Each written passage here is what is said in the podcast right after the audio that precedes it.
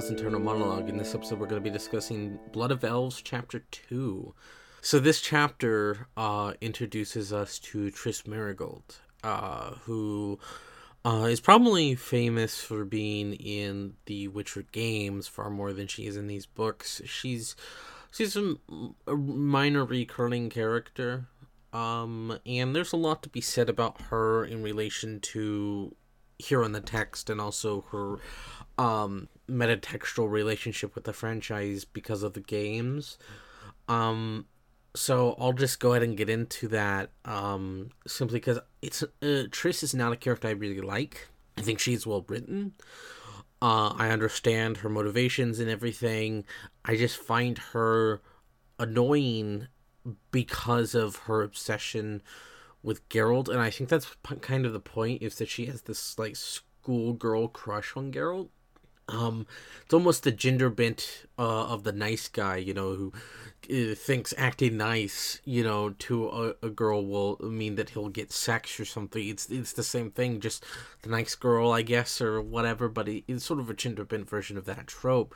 She is, um, you know, uh outwardly obsessed with Geralt, um, and he, he, you know even Geralt is a bit uncomfortable with it and is often trying to brush her aside, going, uh, "Yeah, no, no, no."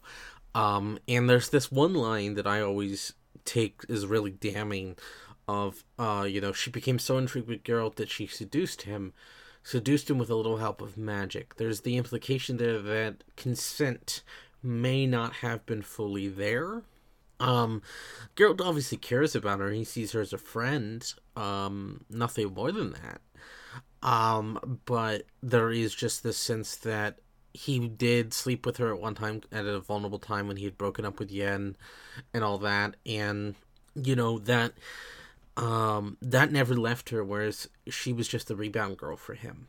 Um, and so there's a friendship there, but nothing more um and obviously like that's a big thing in this chapter is you know her her obsessing over Geralt but outside of that in the metatextual sense in the real world uh the Witcher franchise you know gained a lot of popularity in the western hemisphere or uh, the video games by CD Projekt Red, and Yennefer does not appear until the third game. Uh, the first two games, it's Triss. As a matter of fact, they changed Triss's character so much to be more like Yen, um, having her quote Yen multiple times, especially in Witcher 1, as sort of a Yen replacement. And there's been various stories as to why. Uh, the main one that's repeated is they didn't feel comfortable using the character. They didn't feel like they could do her justice.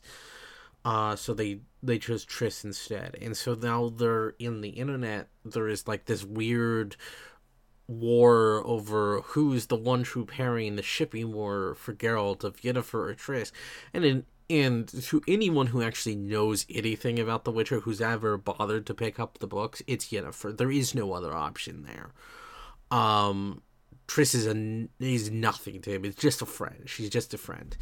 Um, and so like that entire one true pairing shipping war thing drives me up the wall and really annoys me because it it, it all comes from the um the uh the games. If the games uh, weren't a thing and it was just the books and say that they got translated and got popular here in the western hemisphere no one would be uh big in the Triss because it's very obvious Geralt does not love her in that way. He loves her as a friend. Um and so that that that entire dichotomy I think is interesting from the real world perspective. In the actual books you know she she eventually moves on and gets with someone else and but there's always that underlying thing and there's going to be a really great scene in lady of the lake where yen basically puts her foot down and basically says get rid of your schoolgirl crush. There is no other person for him except me which i think is perfectly in yen's right to do and makes perfect sense. Um, and I completely agree with her. Um, I find Triss's schoolgirl crush an interesting idea. Um, if it was explored more, but you know, outside of this book, Triss only has one other book that she is she has POV in. Even then, it's a minor thing.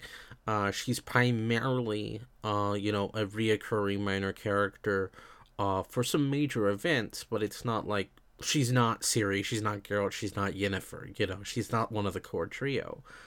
Um, and uh, and she's not even Dandelion, who's a you know a tagger along. Um, so uh, not not really a character that I've ever given a great amount of care for. She's well written, well realized. You understand her, and you've certainly met people like her. I know I have, but there is. Uh, I, I think my my dislike of the character comes from the metatextual relationship of the internet having these shipping wars all because of games and it really makes no sense to me as someone who you know i started in the games yes but i uh only a week or you know so later after i'd finished the third game which was the the first game i i had played of the witcher series i picked up the books and i read all the books. So there is you know i have uh, even though I started from the games, it wasn't that long of a stretch before I had picked up the books. Um, like seven the 14 days you know?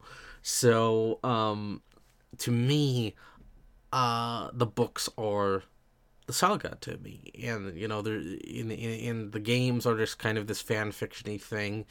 Um and some of their choices especially with Triss are very mind-boggling to someone who loves these books very dearly um so yeah that's I, I figured I'd get that out there with Triss. There's a there's some interesting stuff to talk about with her PTSD, uh, and being the 14th one on the hill. However, I'm going to say that for next chapter. Um, in uh, because we'll get more into that uh in chapter three. Um, so I do want to point out that um, because this, you know, this is the first full length novel, and I kind of touched upon it with Ithlinne's prophecy um you know last chapter but uh you know this chapter opens with an excerpt from monstrum the Portrayal of witchers. You know uh you know there's no, no, nothing more dastardly or evil than the witchers blah blah blah. Um and then it contrasts that with another excerpt from Nicodemus de Boot uh about how ignorance will always be ignorance and stupidity will always be stupidity and that no matter what we do to eradicate it stupidity will always remain um, and uh, one thing I like about these is that you know uh, it's excerpts from in-universe books, um, uh, sort of explaining ideas, and oftentimes they get you ready for a major theme that runs through that particular chapter or informs you about something going on on adds to the world building. Um, or what have you but it is it is ultimately a very interesting device and i and i quite like it you know most fantasy books would maybe do like one excerpt from an in-universe thing but uh um, and occasionally Sapkowski will only do one, like uh, with Ithlinne's prophecy. But here, you know, he has two to contrast and show how the world is diverse in its opinions and its ideas, and how uh, these things uh, change and grow. And uh, and I think it's important because there's some small key key world building stuff that are put in these, or like I said, they feed into the theme. Um, anybody who, who who's read these books will know what I say when I say Mandrake. Um, and so like eh, that really it really ties it all together um, in a nice little bow, which uh, really makes uh, you know while these books are of the grander whole. Each chapter has a you know it, as good writing is you know uh every scene has to move forward. Character plot uh progression everybody's got to move in their arc. Every scene has to matter. Cut the fat you know kind of thing. Um and so in e- these chapters within themselves tell a mini you know micro progression of a story um, and those uh, in universe uh, stuff uh, you know excerpts really uh, get you attuned to that um, not only that, but it also plays with the, the overarching theme that I talked about of stories and ballads and and revisionist history and interpretation and biases and how that affects the way we remember and tell things to others. Um, one interesting thing to note is that Kaer Morhen, I, I brought this up that it was a dilapidated castle, you know, um, but, um, you know, we're, we're getting more information about the sacking of Kaer Morhen than, uh, you know, these, uh, these evil, you know, bigoted peasants, you know, fanatics went in and attacked the Witchers, you know, uh, quarter century ago, if not more, um, and that, uh, you know, uh, anybody who was there died, and the secrets of Witcher mutagens died with them. That uh, anybody who was not there survived, like Vesemir and, and you know, etc. And that no new Witchers have been made since then because you know uh, the oldest Witcher still alive is Vesemir, and he was just a lowly fencing instructor. He knows nothing about the trial grasses. He can try the best he can to emulate some of the formula he remembers, uh, you know, which plays into Ciri's side of this chapter. But there, you know, there's only so much he can do, and no one else really knows what to do. And you know, mages are also part of the process, and they don't have those anymore. Um, and so there's this entire thing of, uh, you know, they're, they're, the the Witchers are truly not only are they dying out uh, but also they've lost their way in a way. Um, and I that's a that's a key theme that will go through this sangha is that maybe witchers don't need to be around anymore, or maybe there always will be need for witchers, but maybe witcher is up for interpretation of what it really means. Um, and it's important to note that as as we see with the the the uh, Ciri side of things that um, you know the what they can remember what they can do is slowing her progression of her puberty um and you know noticeably there are no female witchers um and so th- this implies that there is some sort of chemical thing that happens uh, that maybe only boys can go through, and even then, it's not perfect. You know, not a lot of them survive, as we know from, uh, you know, especially something more where they really get into it. Um, and and so there's um, th- there's this interesting gendered thing about the Witchers, uh, which we'll get more into as the saga progresses, because of Ciri being trained as a Witcher but being a girl and never fully going through the trials and and how that defines her. Uh, now the uh, the big bulk of this chapter I always uh, think of is Triss calling out the Witchers. You know, she comes in uh, and, and, and, you know, I like how she stumbles upon Ciri, and at first she thinks she, she's a boy. Uh, and I like how we're introduced to Ciri as like this very cocky, overly arrogant, um, you know, trainee who's been training for a year but is still clumsy and, and falls. And like, there's this entire thing of that she's just a bit too big for her britches, basically um and and, and the way uh the, the way that Triss slowly goes about figuring things out. You know that her her uh, you know vest doesn't properly fit her. The only thing that seems to properly fit her is the, the, the very small sword and the boots. Everything else seems to have been you know roughly cut and jury rigged to fit this because the Witchers are all men. They're not, they're not used to the women, and they're certainly not used to girls. And so there's this entire thing of as she slowly comes to figure things out, and she talks to Ciri. You know, Ciri is a princess. While uh, Ciri is a princess, and she is naive in a, in many ways. Um, you know, uh, she, she even has uh has a line at one point of uh, uh, "I can handle anything," which you know that that really shows her mentality the girl does point out that she did survive two weeks on her own, uh, then found her way for almost a year, uh, you know, a little over half a year with other people scrounging to survive. That while she is a princess, she hasn't been a princess in over a year. And so while that still is ingrained in her, there is a new Ciri being born here, and that we need to pay attention to that, and that it's not all fine and dandy, fine dresses and uh, and your majesties and all that stuff.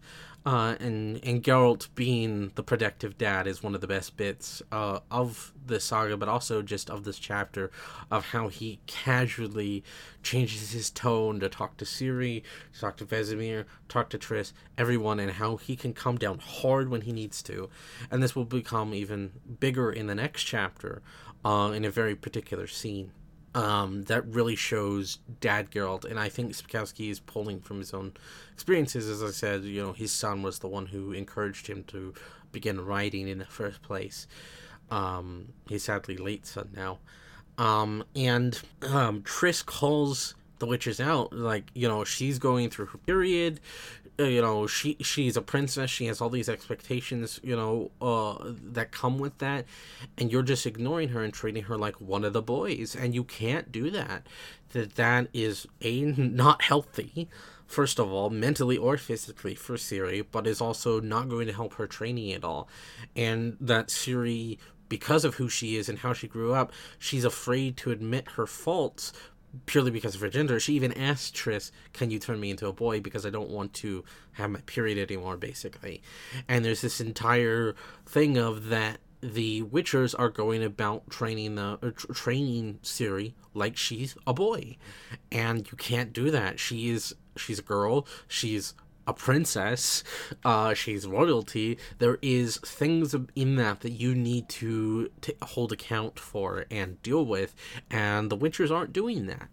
And it's very important uh, that they do that. And while Triss kind of uses it, well, uh, you know, Triss is right about everything she says, but she's also using it to rub it in a little. She she has uh, Ciri recite what she's gonna say and then come down in that dress and, and and, sort of make a big theatrical display to the Witchers that she's not only a a girl but also a princess and she deserves a certain modicum of respect because of that.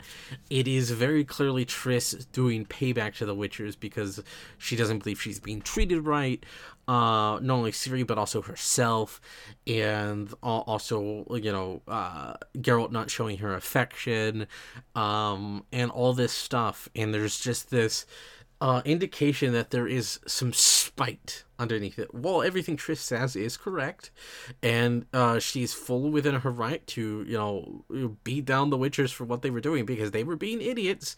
Even Geralt, as protective of a dad as he is, he was being stupid in this regard uh, because he's unexperienced with this. You know, you, you the thing about parentage is it's not something you can ever prepare for. No matter how many classes you take, how many books you read, how many how much advice you get, you will not be prepared for it because each child is unique and everything is going going to be, um, uh, you know, uh, a learning experience. Uh, ask any parent, were did were you ready? You know, they'll go, no. I had to learn day by day, hour by hour, minute by minute, to become the parent I am, and I hope I did well by them. I care about them so much that uh, I hope it worked out but I can't tell you. And we see that you know Geralt is a kind man, and he has many things underneath that uh, that that mirage, that that comfort blanket of the Witcher he hides hides behind. And um, even when he takes off that blanket to be the dad, he makes mistakes. He's just like anyone else he was not prepared for this. He's he, especially because of his lifestyle, he wasn't prepared to be a dad regardless. Um, and so uh, that that's ultimately why he called Triss is because not only does she need a woman around a, a, a female figure to look up to, but also that you know her magic abilities is something that Geralt and, and the Witchers have no clue how to handle. Um, and uh, her being a source, um, you know, uh, we can get more into that later. Um, but um, one thing I like is how she can basically switch on a dime from being like this ultra powerful, uh, you know, uh, medium who can talk to the dead to suddenly being ordinary twelve year old girl, all fine and dandy. And who was really possessing her and who was really talking to Triss, uh, in that scene, we don't know um but it, it, you know uh i have my theories and in in sometimes it won't be fully you know certain certain mysteries are up for interpretation. There you know the entire ending of this saga is meant for personal interpretation. And i think that's part of the strength of the series is is how much it understands that sometimes mysteries don't need to be answered. Um but I, you know, uh, to people who know what I'm talking about, I think it was at least partially Falka um uh that's how i've always interpreted is that uh falka is inside the magic somewhere and in in can commune with Ciri in some way and we see that in time of contempt most especially which is why i think that. But it is it is a mystery that isn't fully revealed. We'll get more and more hints of things and some more solid answers for other stuff but who exactly was talking through Ciri? not for sure quite yet um, and never fully explained, but I think it's it's pretty blatant when we get to time of contempt. Um, and so yeah, this this is a fun chapter because it is um it, it it's showing that Geralt isn't a a perfect dad. uh, sets up a lot of the stuff that's coming later, gets us introduced to the personality of the Witchers. Um, and one thing I do want to talk about, uh, and I'll probably talk about it more next chapter, is the slow pacedness of this book. Some people absolutely hate it, some people love it. Um, I think that there is a give and a take that uh, a lot of these intimate, very slow scenes are necessary for some of the larger stuff coming forward. However, I do think there is a pacing problem with this book, and I think I will talk more about that next uh, chapter because I will be joined by Josh uh, to talk about the big uh, Kaer Morhen chapter, the final Kaer Morhen chapter, really uh, where, uh, where we're gonna go through Triss's PTSD and Ciri's, uh, you know, final montage of training as a Witcher before she goes off to the Temple of uh, Melitele in Ellander. Um, and so until then, see you next time. Bye.